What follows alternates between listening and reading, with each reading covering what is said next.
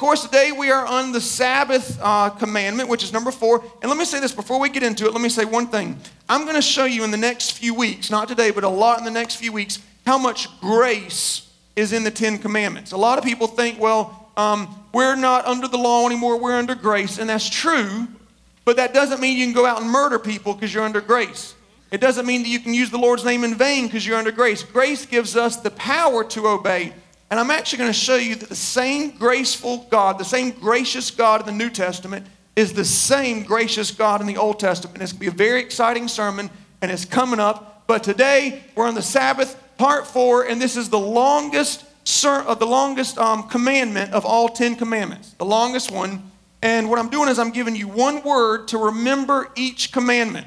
In fact, let me test you. So the first sermon, don't say it, started with an S, and it was have no other gods before me. And the word was sovereignty. Good job. Okay, number 2. Hold on. It was the idol sermon, and it started with the letter P, and the word was priority. I'm hearing more ladies than men for some reason, but that's okay. Part 3 started with the letter A, and it was don't take the Lord's name with you in a vain way, and the word was ambassador. Yay, females rule the world. Except for Betty. Okay, so today, part 4, the word is refresh. Refresh. And here's what's interesting about the Sabbath commandment. It pretty much says you need to come to church and you need to rest.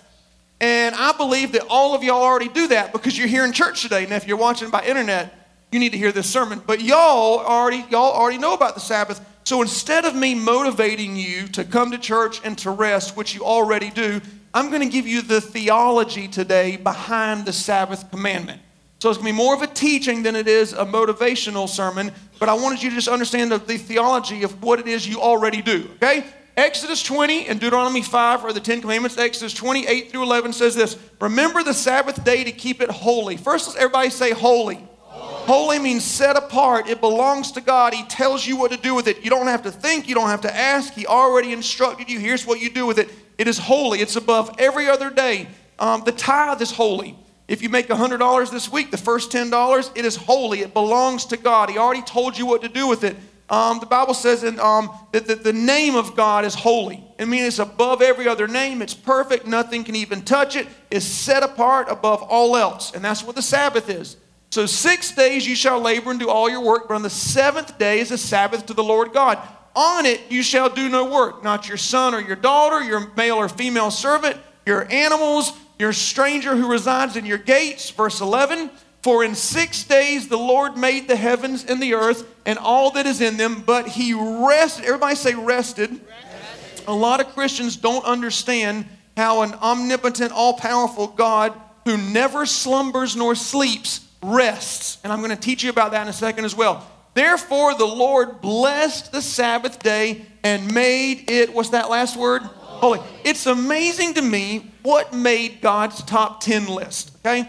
If you think about the entire Bible, imagine you have all of this scripture from God and he chose 10 principles. It's amazing what these 10 principles, out of everything he could have chosen, here's this top 10 list. And I believe as Christians, we all deep in our hearts believe it's wrong to murder. Do we all agree it's wrong to murder? Yes? Is it wrong to commit adultery, steal, and covet something that's your neighbor's? Yes. Is it wrong to take the Lord's name in vain, have other idols and other gods? Yes. Is it wrong to disobey and rebel against your parents?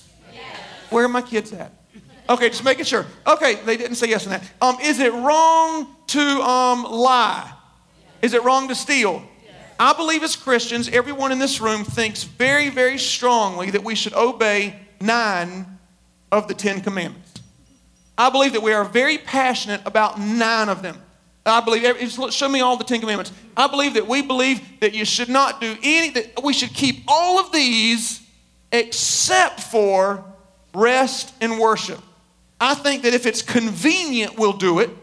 As long as we don't have a major task that we have to accomplish. As long as we're in town and not on vacation, as long as we've got enough work done in 6 days that we actually can without having to finish something, you know, I believe it's that important to us. But it's so interesting to me that in the same list of murdering and stealing and lying is the same list. He says, I want you to rest and worship me, especially one day a week, no matter what. Matthew 2:23, one Sabbath, Jesus and his disciples were walking around, and they picked up some grain. They did a little bit of work, and the Pharisees said, why are you doing what's unlawful on the Sabbath? And Jesus said, the Sabbath was made for man, not man for the Sabbath. Here's what I want you to see. First of all, it's not legalistic, okay? It's not legalistic. In fact, my Sabbath is not on Sunday. I don't know if you know it or not, but I work on Sunday. And some of y'all think it's the only day of the week I work, but I work all the, but on Monday is actually my Sabbath. Monday I study, I spend time with Jesus studying what I want to study, and I rest and I enjoy my family time and make sure. So Monday's my, it's not legalistic. Now, I was, a friend who's a pastor went to Israel for the first time, and he realized he was there traveling through on the Sabbath, on their Saturday, and he realized that you can't press the elevator button on the Sabbath. They consider that work. The Jews are so strict about the Ten Commandments. You cannot press the elevator button on Saturday. And so my friend was thinking, okay, I'm staying on floor 22 in the hotel. They think it's work for me to press the button, but they don't want me to walk up 22 flights of stairs. And he discovered that on the Sabbath, every elevator always stops on every single floor. So you can't even press the button. Now, I would die if I was in an elevator. That is stop on every single floor. My patients went around. So it's not legalistic, but here's what I want you to see about this, okay? He says the Sabbath was made for you. You weren't made for the Sabbath. Here's what he's saying. It's a gift.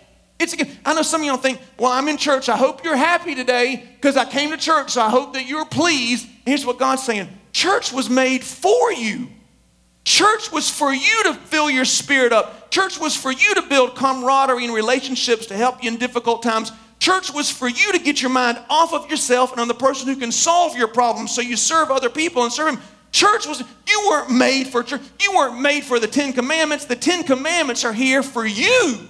It's actually a blessing. And a lot of times we don't see a lot of the Ten Commandments, but especially the Sabbath, as a blessing to us. It was made for you. So today, if you have your little handouts, I have 3 theological points for you on why we keep the Sabbath. Okay, if you're ready, say, oh yeah. Okay, number one is this. Keeping the Sabbath allows supernatural provision.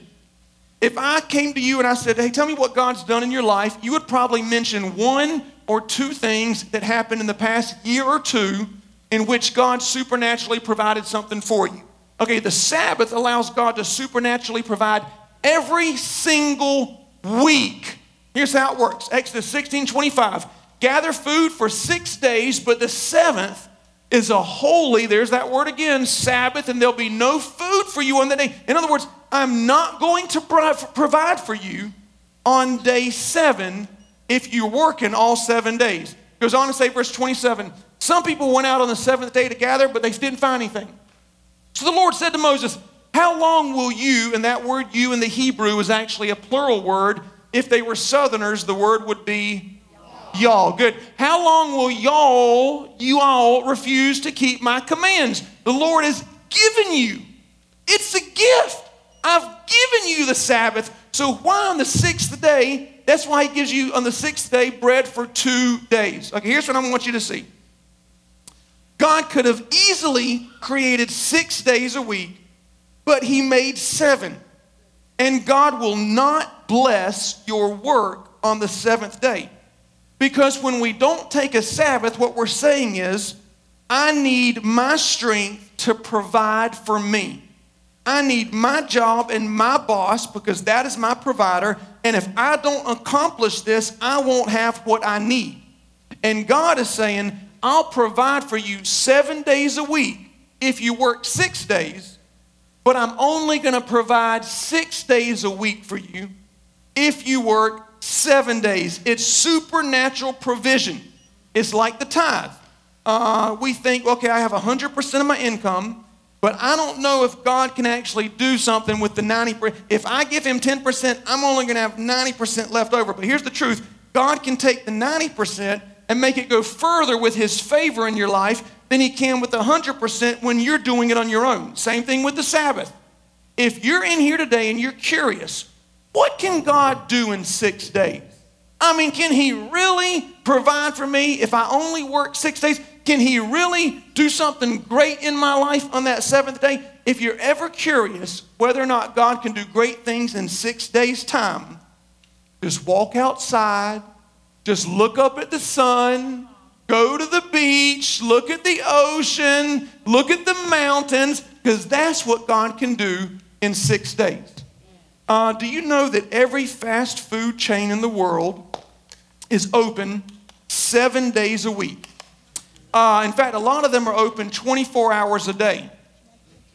Except for, man, y'all, I wait till I preach on gluttony. Y'all know that quick, don't you? Not Chick-fil-A, not Chick-fil-A. No, don't. Except for Chick-fil-A. It actually says on their statement of faith, Chick-fil-A has been closed on Sunday since 1946 to allow employees a day of what? Rest. And, okay. Do you know that the highest grossing day of the week for all fast food chains is Sunday? They make more money on Sunday than any other day of the week. Do you know that the average gross income per unit of fast food chains around the world, per unit, per store, is $1 million a year grossing? McDonald's is $2 million, and most of the other ones are under $1 million. Chick-fil-A, that's only open 6 days of the week, not 24/7, and not on Sundays, which is the highest grossing day, each store unit averages $5 million per store per year gross. Can you believe that God can take a place that decided to make sure it and its employees rest and worship on their Sabbath, and he can make them 5 times as profitable than all the other stores? Isn't that amazing? That is supernatural provision. Psalms 92:1 is actually a song for the Sabbath. It teaches us what to do on the Sabbath, and it says, it's good to give thanks to the Lord and sing praises to your name. We do that. Verse 10, David said this, I've been anointed with fresh oil. That word fresh is so symbolic because David was already anointed years before. But he's saying, every time I observe the Sabbath, every time I take a day and I worship and I rest, I get refreshed with more Holy Spirit in my life. It goes on to say in verse 13, those who are planted, that's you, say that's me, in the house of the Lord shall flourish. They shall bear fruit in old age. How many of you want to know why Bob and Cindy are full of fruit in their 90s? How many of you got me? It's because they take a Sabbath. They worship. How many of you just want to make it to old age? You got to take time off.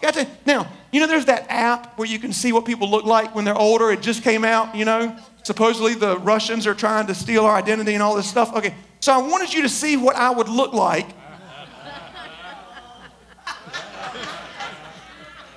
When I'm bearing fruit in my old age. So this is what I look like now. And this is what I'm going to look like when I'm bearing fruit in my old age. This is what Dan looks like now. Why was that? Why was the picture of what he looks like now like, oh, is this what he's going to look like when he's bearing fruit in old age? I thought about that, and I thought, you know, it'd be nice to have had that app before you get married so you can show your soon-to-be spouse, are you still going to love me when I look like this? Mark's wife, Caitlin, was thinking the same thing. I wish I knew what Mark was going to like. I said, well, Caitlin, they did have that app before y'all got married. She said, no, they did. I said, yes, they did. I actually used it because this is what Mark looks like now. And on the app, this is what he's going to like when he's old.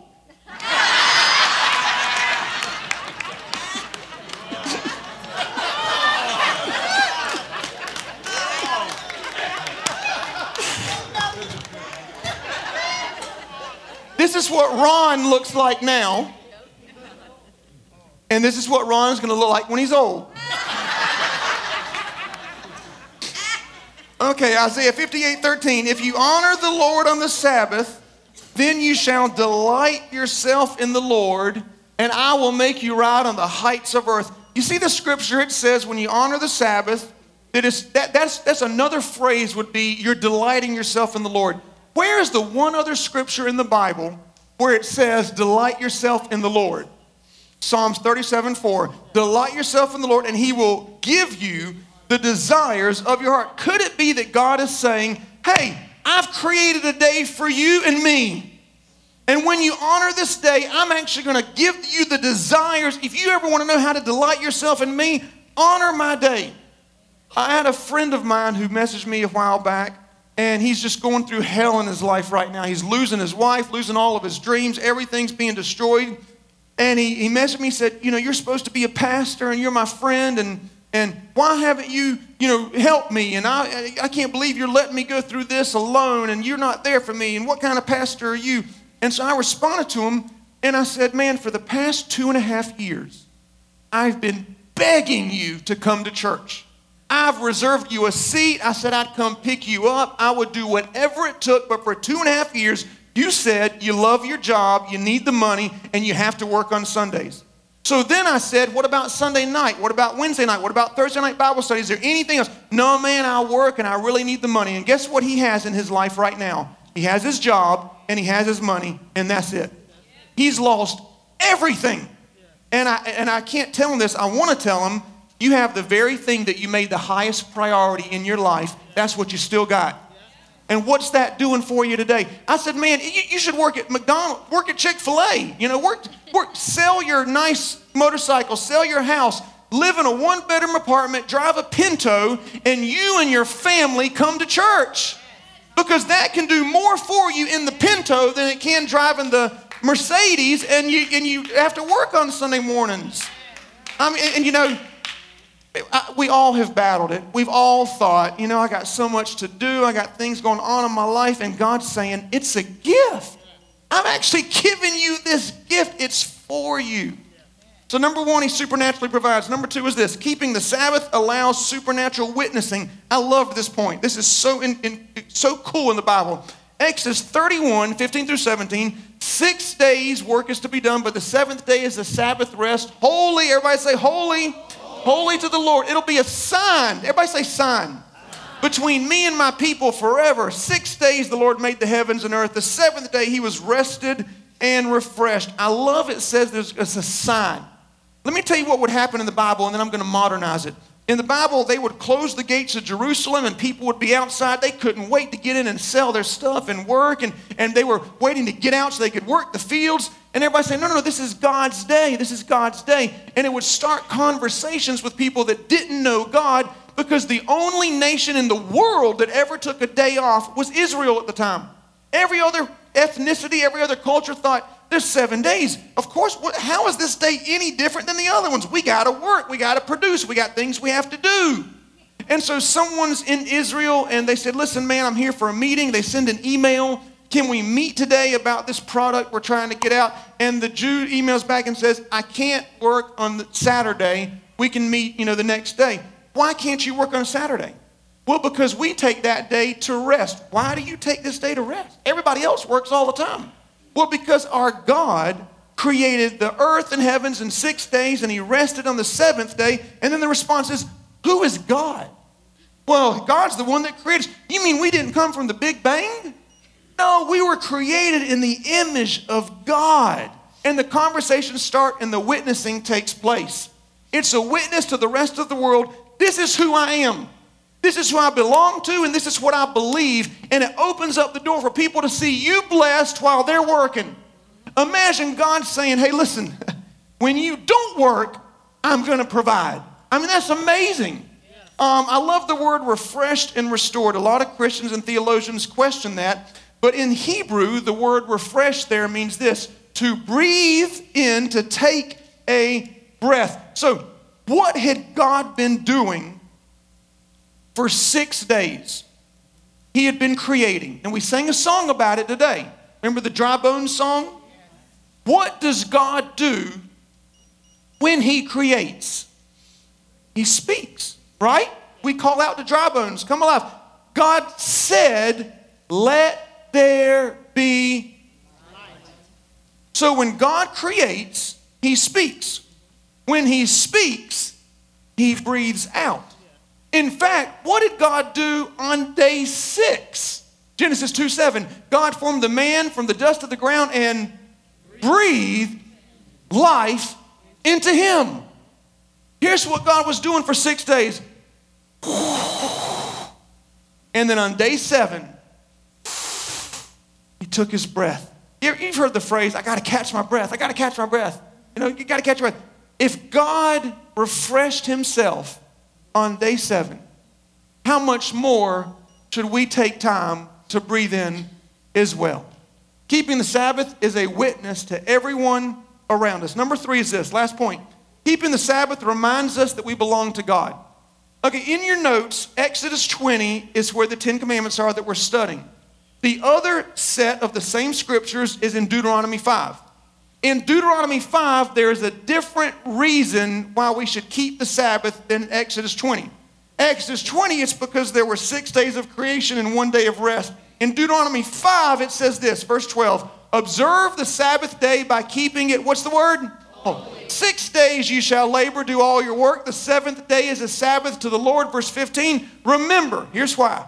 Remember that you were a slave in Egypt, and that the Lord brought you out of there with a mighty hand and an outstretched arm.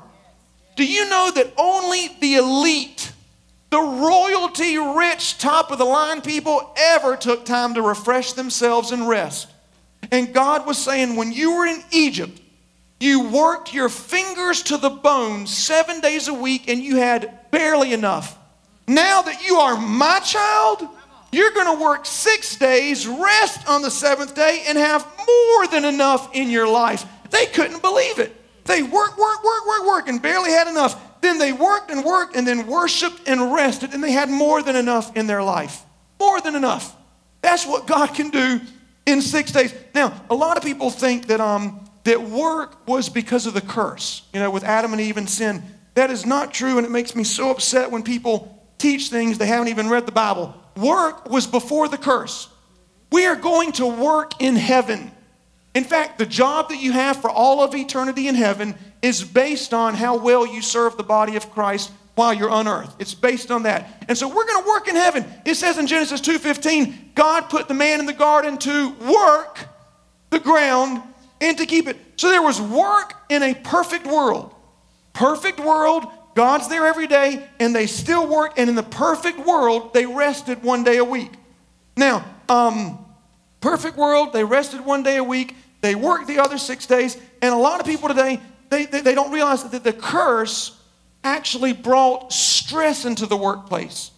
The curse brought you refusing to submit to authority and thinking you can tell your boss what to do. That's what sin did. The curse brought an ungrateful attitude towards our jobs. The curse deceived us into thinking that our boss is our source and the American government is our source when God is our source. That's what the curse did to our work. Now, if you're here today and you have an ungrateful attitude toward your work and you don't realize that God put you there to be a light to these other people, I decided I would look up what are the worst jobs in the world so you could learn to be grateful for the job you have. And I found one. So anytime you go to work with a bad attitude and you don't want to be a light and you don't want to submit to authority and have a good attitude, I want you to go by CVS and I want you to purchase a rectal thermometer. I want you to open up the box, make sure it's Johnson & Johnson, and I want you to praise God that you do not work for the quality control group for Johnson & Johnson, because it says, and I quote, every rectal thermometer made by Johnson & Johnson is personally tested. Thank you, Jesus, that I have the job that I have. I will go to work with a good attitude because I love you and I'm blessed to have this job. Okay, Numbers 15:32. I want to tell you this, and I'm going to teach more about it in the next few weeks. I'm almost done. But 4 of the 10 commandments held the death penalty in the judicial biblical law. One of those 4 was the Sabbath day being unkept. Funny, but it is, and I'll tell you why later on. Numbers 15:32 said that when the Israelites were in the wilderness, a man was found gathering sticks on the Sabbath. They brought him to Moses, and they kept him under guard because they didn't know what to do. Now, they did know, but they didn't think God was serious. Then the Lord said to Moses, the man must die. And the whole assembly stoned him to death. Now, I'm going to show you God's grace in that in the next few weeks, even though you might not understand it now. But just for now, for me to use a little analogy of what we're going through today, how many of you in this room is your marriage on death row because you will not take a day to serve God with your spouse and to focus on rest and refreshing that relationship. How many of you are you in the relationship with your children? It's dying because you won't take time to pour into your family because you got to finish this job. You got to finish that. You got to get this over. And after you do that, then you'll take time. And you know what happens? Something else comes up again. How many of you are slaves to your emails, to your boss, to your cell phone, to productivity, to time?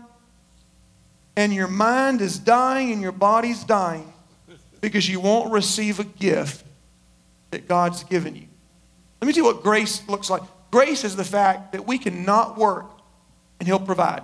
And I'm not talking about being a lazy bum and not ever working. I mean you working hard during the week and taking that one day and resting and worshiping God. So I wanted to close with this story. I don't know if any of you have ever heard of a boat company called Correct Craft. It's one of the top nautical productive boat companies in the world. It's owned by Christians. And every Sunday since the early 20s, I think it was, they would always take time off to rest and to worship God. During World War II, the government contacted Correct Craft. They said, listen, we need 700 boats to get across the soldiers across the Rhine River for the war. And we're going to different boat manufacturers and seeing how many they can build in 15 days. We got to have it done. And Correct Craft, at the time, the most they had ever built in a month was 60 boats. So they thought in half a month, in 15 days, we could probably do 30 boats. Before they gave the colonel the answer, the owner prayed about it, and God said, I'm going to multiply you times 10. They thought that was unusual, but they called the colonel. They said, we can do 300 boats in 15 days. The colonel was shocked.